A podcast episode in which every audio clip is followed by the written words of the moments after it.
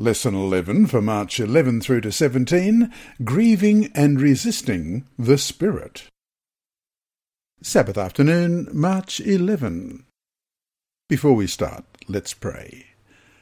Our Heavenly Father, we thank you for this series of lessons on the Holy Spirit, someone we encounter every day. And this week, as we look at our relationship with the Holy Spirit, we pray that our hearts may be open to the working of the Spirit and the truth that comes from your word, we pray in Jesus' name. Amen. Our memory text this week is Ephesians chapter 4 and verse 30. And do not grieve the Holy Spirit of God, by whom you are sealed for the day of redemption. Let's read that again, Ephesians chapter 4 and verse 30. And do not grieve the Holy Spirit of God, by whom you are sealed for the day of redemption. The Holy Spirit has the unique ability to lead sinners to an awareness of their true sinful state. He also awakens in us a desire to accept Jesus and his forgiveness of our sins. The Holy Spirit possesses a matchless power to make us overcomers and to enable us to reflect the beautiful character of Jesus. At the same time, this powerful and mighty Holy Spirit can be resisted by feeble sinners. He does not force himself upon us. Sin is very alluring, very appealing, yet it is highly deceptive and leads to death. It is diametrically opposed to God and His pure holiness and goodness. Reflecting this divine holiness, the Holy Spirit is opposed to sin in every form and he is grieved when we sin and are unwilling to give it up. As powerful as the Holy Spirit is, his positive impact can be quenched, and we can resist him when we continue in our sinful life. The Gospels even tell us that there is one sin that cannot be forgiven blasphemy against the Spirit. And we read that in Matthew 12, 31 to 32. Therefore I say to you, Every sin and blasphemy will be forgiven men, but the blasphemy against the Spirit will not be forgiven men. Anyone who speaks a word against the Son of Man, it will be forgiven him, but whoever speaks against the Holy Spirit, it will not be forgiven him, either in this age or in the age to come. This week we will study biblical aspects that deal with grieving, quenching, and resisting the Holy Spirit, and with the sin that will not be forgiven.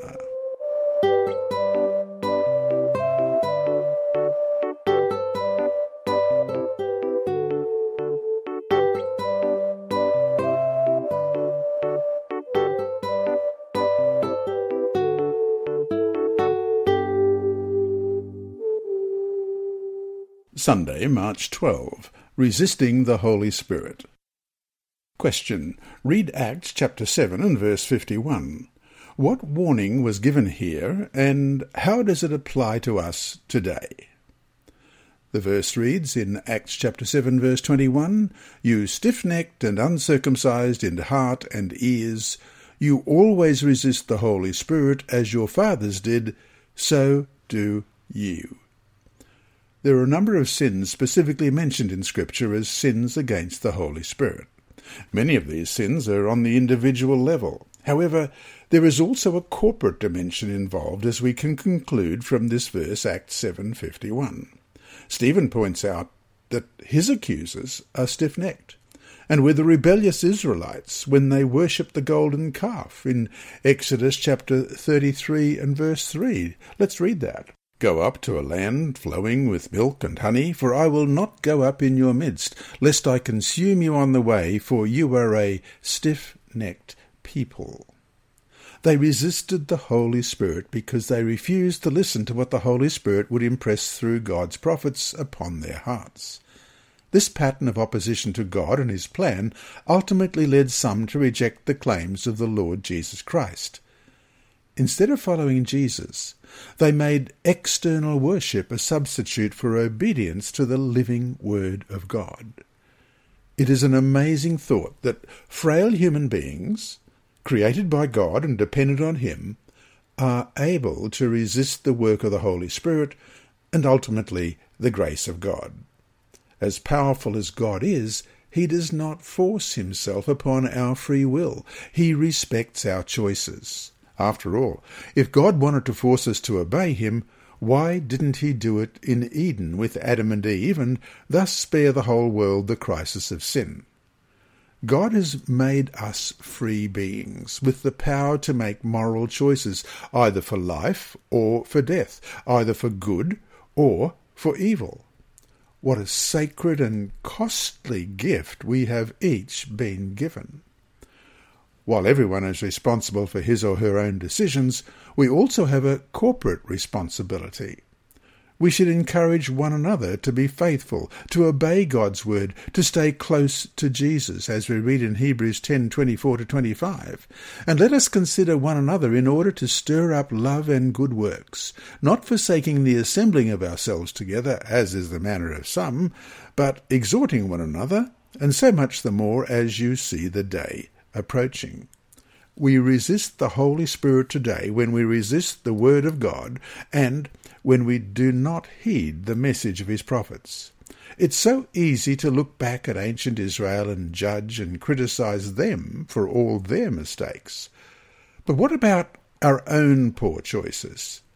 How would you feel if they were made as public as were the mistakes of ancient Israel?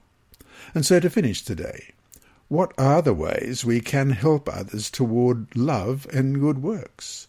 How are you responding for fostering love and good works in others?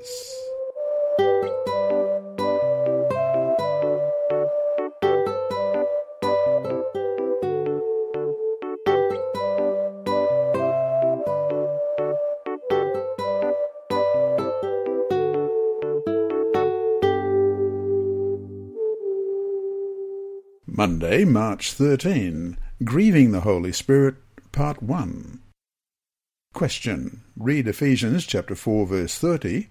Here, Paul uses an imperative and admonishes us not to grieve the Holy Spirit.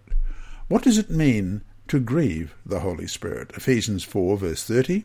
And do not grieve the Holy Spirit of God, by whom you were sealed for the day of redemption. The Holy Spirit is a personal being, not just a divine force.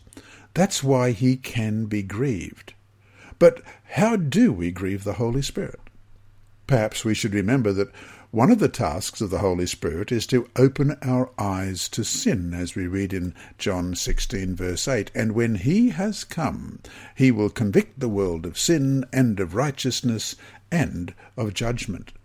He leads us to Jesus, who forgives our sins and sanctifies us. After all, God's Spirit is called holy, this means that he hates sin. But he rejoices when we are obedient to God in all things and think and speak what is pure and holy. On the other hand, this also means that he is grieved when we cherish anything that is unworthy of our divine calling. Any determination on our part to hold on to sin or to downplay the seriousness of sin grieves him. Grieving the Holy Spirit is a serious thing. The context of Paul's statement in Ephesians chapter 4:30 about the grieving of the Holy Spirit deals with the lifestyle one lived before being converted by Christ and what came after conversion. As new creatures in Christ, we should be patient and gentle with each other, forbearing one another in love, and being diligent to preserve the unity of the Spirit in the bond of peace, as it said in Ephesians 4 verses 2 and 3. By being renewed by the Spirit, Ephesians 4.23, we are now following Christ, our new head, as verse 15 said. And so we do not walk in the vanity of our minds, as the Gentiles do, Ephesians 4.17.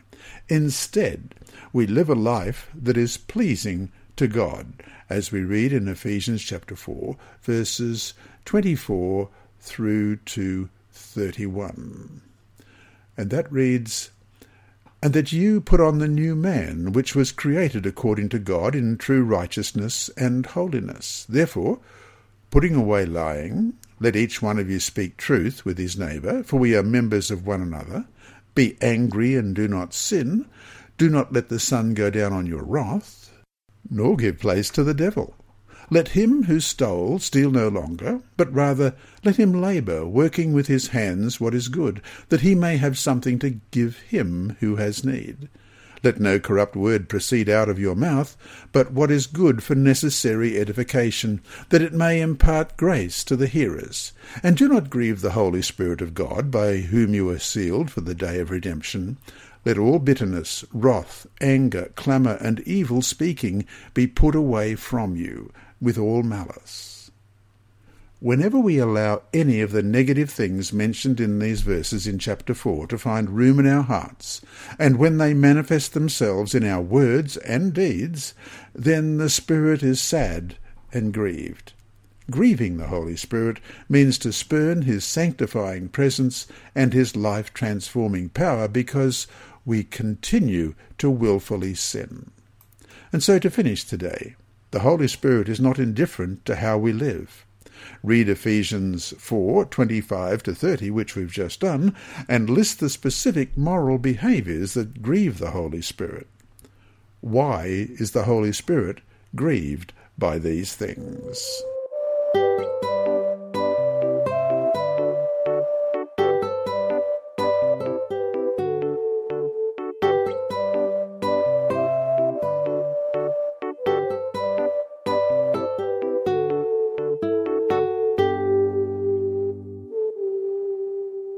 Tuesday, March 14.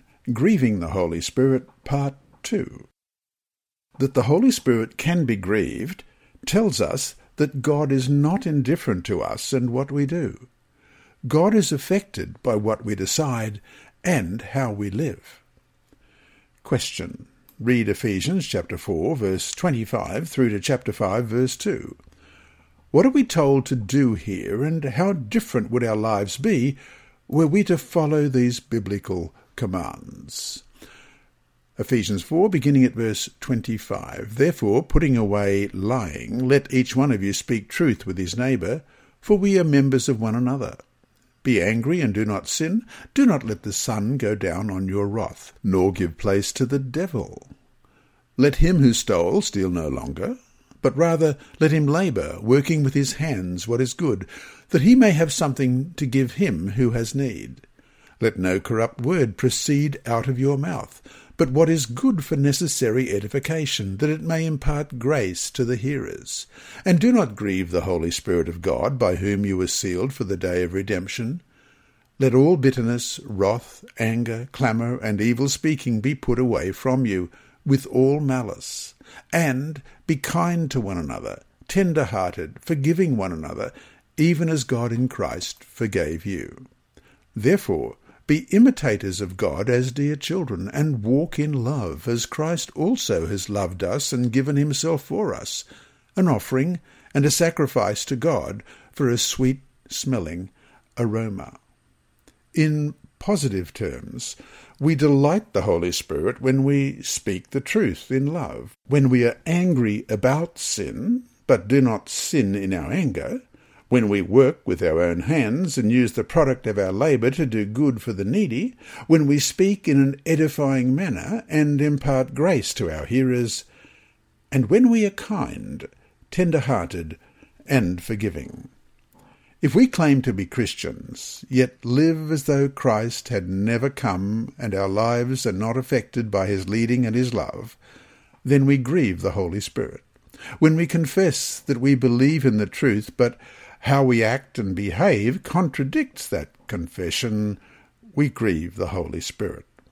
Lack of moral integrity also grieves the Spirit. Our outreach efforts must not be divorced from our ethical behaviour if we live in such a way that others realize that we truly are his children and reflect Jesus, we bring joy to the heart of God. Question. Read Ephesians 4, verses 3, 4, 15, 16, and 32. What do these texts reveal about the communal aspects of living in the Spirit? How does a spirit filled life reveal itself in the community with other believers? Ephesians 4, verse 3 Endeavouring to keep the unity of the Spirit in the bond of peace, there is one body and one Spirit, just as you were called in one hope and one calling. And verse 15 and 16, that reads, but speaking the truth in love may grow up in all things into him who is the head, Christ, from whom the whole body, joined and knit together by what every joint supplies, according to the effective working by which every part does its share, causes growth of the body for the edifying of itself in love. And verse 32.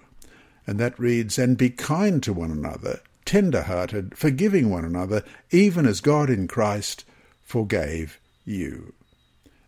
It is interesting that in Ephesians chapter 4 there is also a distinct communal aspect. The idea of unity is mentioned several times. Paul is concerned that we maintain the unity of the Spirit because we live the life of God in the context of one another, as it said in verse 32 how we relate to one another in the church, endeavouring to keep the unity of the Spirit and the bond of peace, as it said in verse 3, is a crucial part of not grieving the Spirit. How we treat one another in the church, which is a temple of the Holy Spirit, as uh, we could find in 1 Corinthians chapter 3 verses 16 and 17, really does matter to God. How we consider one another in the body of Christ is of prime importance to God's Spirit. And so to finish today, it's fine to know the truth, the three angels' messages of Revelation 14, but ask yourself this question. How do you treat others, especially those who are under you or those who can do nothing for you, that is, those who have nothing to offer you in return? Let's finish with Revelation 14, verses 6 to 12. Then I saw another angel flying in the midst of heaven, having the everlasting gospel to preach to those who dwell on the earth, to every nation, tribe, tongue, and people, saying with a loud voice, Fear God and give glory to him, for the hour of his judgment has come. And worship him who made heaven and earth, the sea, and the springs of water. And another angel followed, saying, Babylon is fallen, is fallen, that great city, because she has made all nations drink of the wine of the wrath of her fornication. Then a third angel followed them, saying with a loud voice, If any one worships the beast and his image, and receives his mark on his forehead or on his hand, he himself shall also drink of the wine of the wrath of God, which is poured out full strength into the cup of his indignation. He shall be tormented with fire and brimstone in the presence of the holy angels and in the presence of the Lamb. And the smoke of their torment ascends for ever and ever, and they have no rest day or night who worship the beast and his image, and whoever receives the mark of his name. Here is the patience of the saints. Here are those who keep the commandments of God and the faith of Jesus.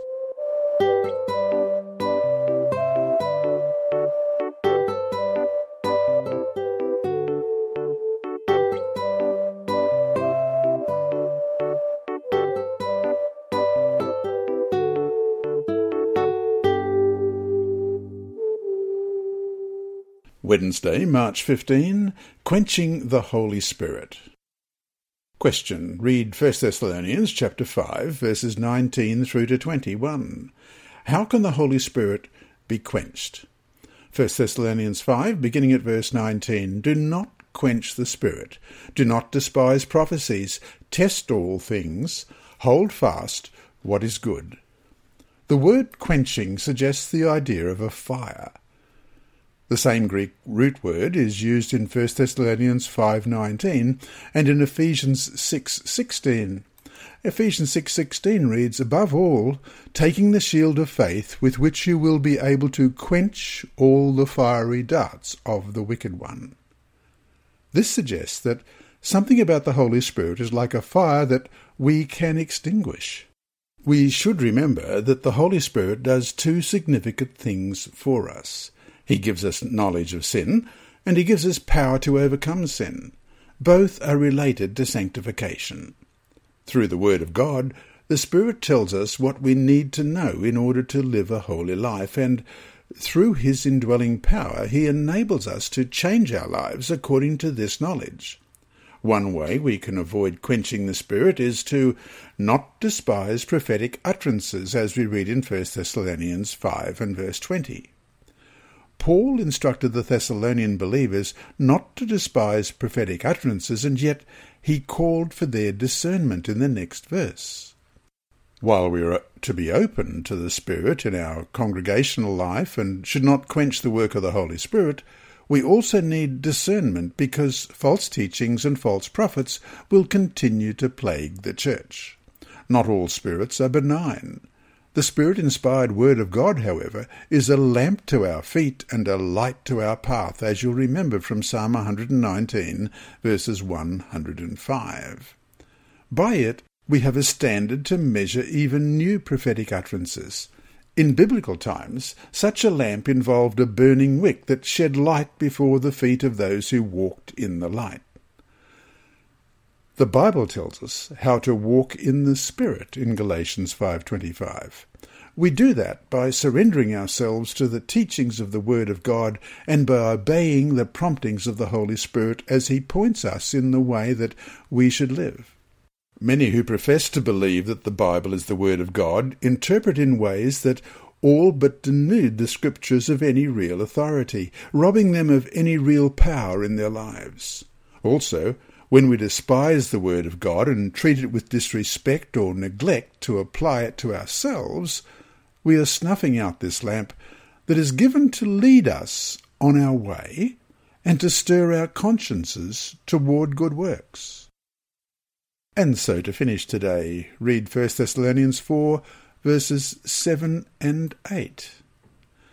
For God did not call us to uncleanness, but in holiness. Therefore, he who rejects this does not reject man, but God, who has also given us his Holy Spirit. What does it mean to be called in holiness? In what areas of your life might you need to ask yourself if indeed you are acting in holiness?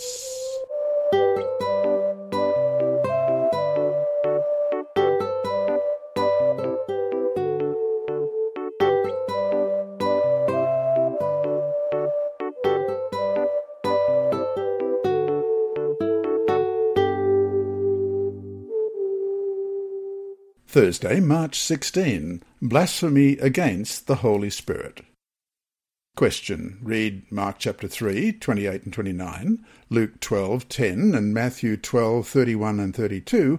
If all sins and blasphemies can be forgiven, what is it that cannot be forgiven? First of all, Mark 3, 28 and 29. Assuredly I say to you, all sins will be forgiven the sons of men, and whatever blasphemies they may utter. But he who blasphemes against the Holy Spirit never has forgiveness, but is subject to eternal condemnation. And Luke 12:10, and anyone who speaks a word against the Son of Man, it will be forgiven him. But to him who blasphemes against the Holy Spirit, it will not be forgiven and Matthew 12, 31 and 32. Therefore I say to you, every sin and blasphemy will be forgiven men, but the blasphemy against the Spirit will not be forgiven men. Anyone who speaks a word against the Son of Man, it will be forgiven him, but whoever speaks against the Holy Spirit, it will not be forgiven him, either in this age or in the age to come.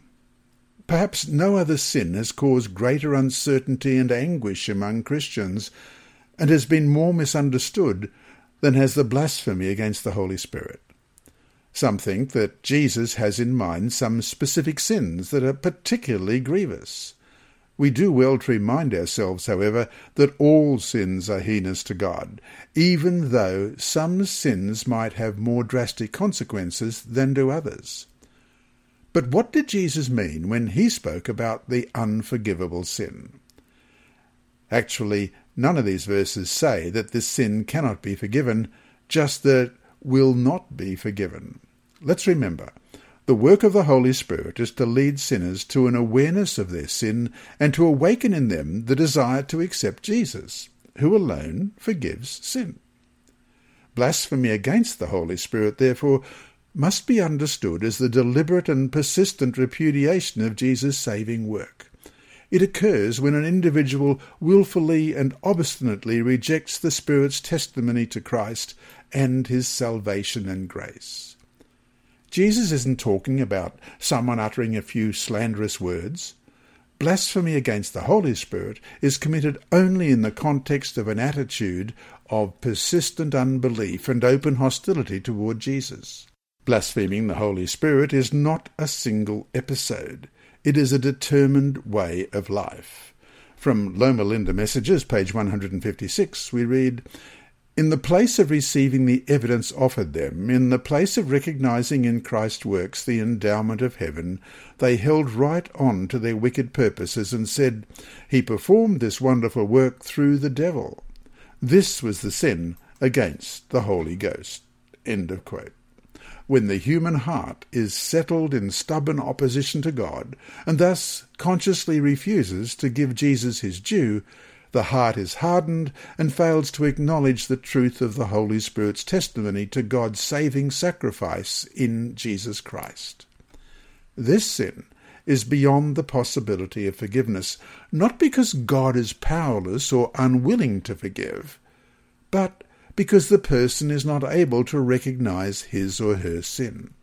Therefore, he or she does not accept forgiveness through Jesus. This attitude, of course, has eternal consequences. So to finish today, how can we be sure that, regardless of whatever we profess about ourselves, we are not living in opposition to God and resisting the Holy Spirit? Well, let's look at a couple of verses. 1 John 5 3. For this is the love of God, that we keep his commandments, and his commandments are not burdensome. And Romans 8:14 For as many as are led by the spirit of God these are sons of God.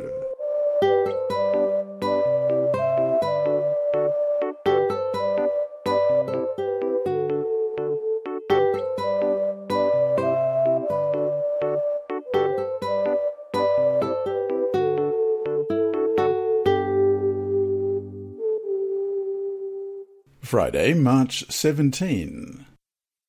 The mere fact that people anxiously ask whether they have sinned the unforgivable sin reveals that they most surely haven't. If they had committed it, they certainly wouldn't be worrying about it. Their worry is all the evidence they need that, indeed, they are still open to the Spirit's leading. What the person should do is claim the righteousness of Jesus and, clinging to Jesus' merits, press on ahead in faith and obedience. Only under the covering of Christ's righteousness, which is the righteousness of God himself, we read that in Romans 10:3, can they have the peace and assurance that they so sorely lack now. There is really only one person God cannot forgive, and that is the person who persistently refuses to come to Jesus for forgiveness. Ellen White writes in the Seventh Day Adventist Bible Commentary, Volume 5, page 100 and, sorry, 1093, the sin of blasphemy against the Holy Spirit does not lie in any sudden word or deed. It is the firm, determined resistance of truth and evidence. And also on the same page, no one need look upon the sin against the Holy Ghost as something mysterious and indefinable. The sin against the Holy Ghost is the sin of persistent refusal to respond to the invitation to repent. End of quote. And that brings us to our four discussion questions for this week. One, if someone were to come to you afraid that they had committed the unpardonable sin, what would you say and what text would you use to help? Why is an understanding of salvation by faith alone so crucial for helping someone who feels he or she is hopelessly lost? 2. We quench the Holy Spirit when we refuse to act or speak as he leads. Where are we in danger of quenching the Holy Spirit? That is, in what aspects of our lives, if any, do we find ourselves resisting God's leading, and how can we learn to make the needed surrender? 3. Sometimes God allows certain circumstances to come into our lives that we resent or that we don't understand. Such was the case, for instance, with Job. Why can a resentful mindset dampen the work of the Holy Spirit in our lives? How can we trust God more fully and submit our lives completely to Him even during the most difficult times? And question four fearful of being tainted by what they feel are corrupt influences in the church, Some pull away completely from the body and strike out on their own. What's wrong with that idea? And why is it not the biblical model for a Christian to follow?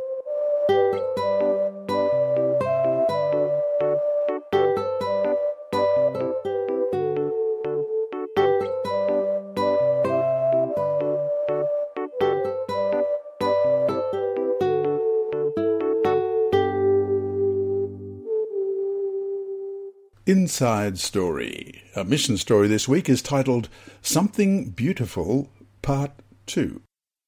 I understand your concern, the doctor said, but these are good drugs. They will help you and they are not addicting. Tell me, what have you done in your lifetime that you really, really enjoyed? I thought hard. Well, once my uncle and I went on a long hike for more than 100 miles in northern Sweden. It was wonderful. The doctor promised me that if I took the medicine, I would one day be able to take that hike again. I went home willing to try. Three months later, I could walk my uncle's dog in the forest and enjoy it. One day, when I was out walking, I found a little cabin on a lake. I inquired and found that, while it had no electricity or running water, I could rent it for less than what I had spent each day when I was on drugs. I moved into the two-room cabin and soon was busy carrying water and other supplies. Somehow I found this simple lifestyle attractive and comforting. When I returned to the doctor, he was pleased with my progress. He told me that he and his wife had been praying for me. Then I learned that he was a Seventh-day Adventist. I borrowed a Bible from a friend and started reading it. If it was God who had helped me get over drugs, then I needed to know him better. I started in Genesis and read about 100 pages until I bogged down in Numbers and put it aside. The doctor told me about a health rehabilitation centre run by Adventists and suggested I go there to regain my strength and energy. I fell in love with the place and the people. Many of the patients were Adventists and they talked about what Jesus was doing in their lives. This rekindled my desire to know God better. I had never gone to church, except to attend an occasional wedding or funeral, but I started attending the Adventist church at the rehabilitation centre. I was impressed by the Bible study. I wanted what these people had. I wanted to be a Christian too. But I did not understand that I could just be a Christian. I thought there were some things I had to do before I could become a Christian. And this story will be continued in next week's Inside Story. This lesson was read by Dr. Percy Harrell. It was recorded in the studios of Christian Services for the Blind. This podcast is brought to you by the Sabbath School Department and through the services of Hope Channel.